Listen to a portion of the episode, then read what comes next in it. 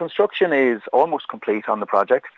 Um, it's it's a really good news story. This is a massive investment of almost 32 million euro in a facility for South Donegal, and um, it's uh, one of the biggest construction uh, projects seen in South Donegal in many many decades.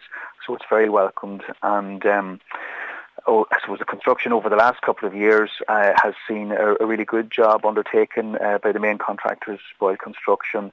Um, and it, it's a great sight to see so many work fans up and running and out um, back in the, the back market yard for uh, the last couple of years.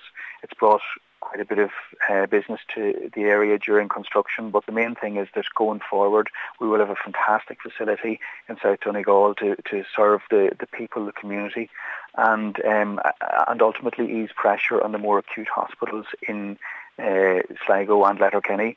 Um, I suppose as part of the overall plan of uh, Sláintecare, this is a key objective to take pressure off the main centres and to provide a good health service within our communities around Donegal.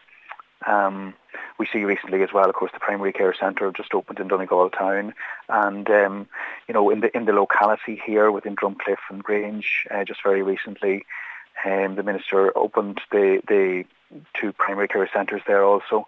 Um, so this is the way we're going. Um, it's it, it, it's uh, improvement of our healthcare centre. We see that we do need that with the recent census figures and all that. We see we have an ageing population and that this facility now would provide um, 80 bed units, 80 units in um, Ballyshannon to serve the community.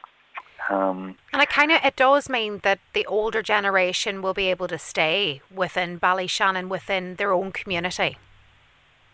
Yeah, that's really important. Um, we see that you know the health of our aging population is really important, and I, I think they thrive when they're in their own locality, their own environment. You know, for people to stay at home if they can stay at home as much as possible, but if they do need that care, that they're not too far away, and that they're amongst people that they know and um, can can share their share their time with those people. Um, so this this is both short stay and long stay rooms in in Ballyshannon, and it also includes. Um, I think nine dementia uh, beds in the dementia ward, and this is a, a crucial um, element to to the Ballyshannon project as well.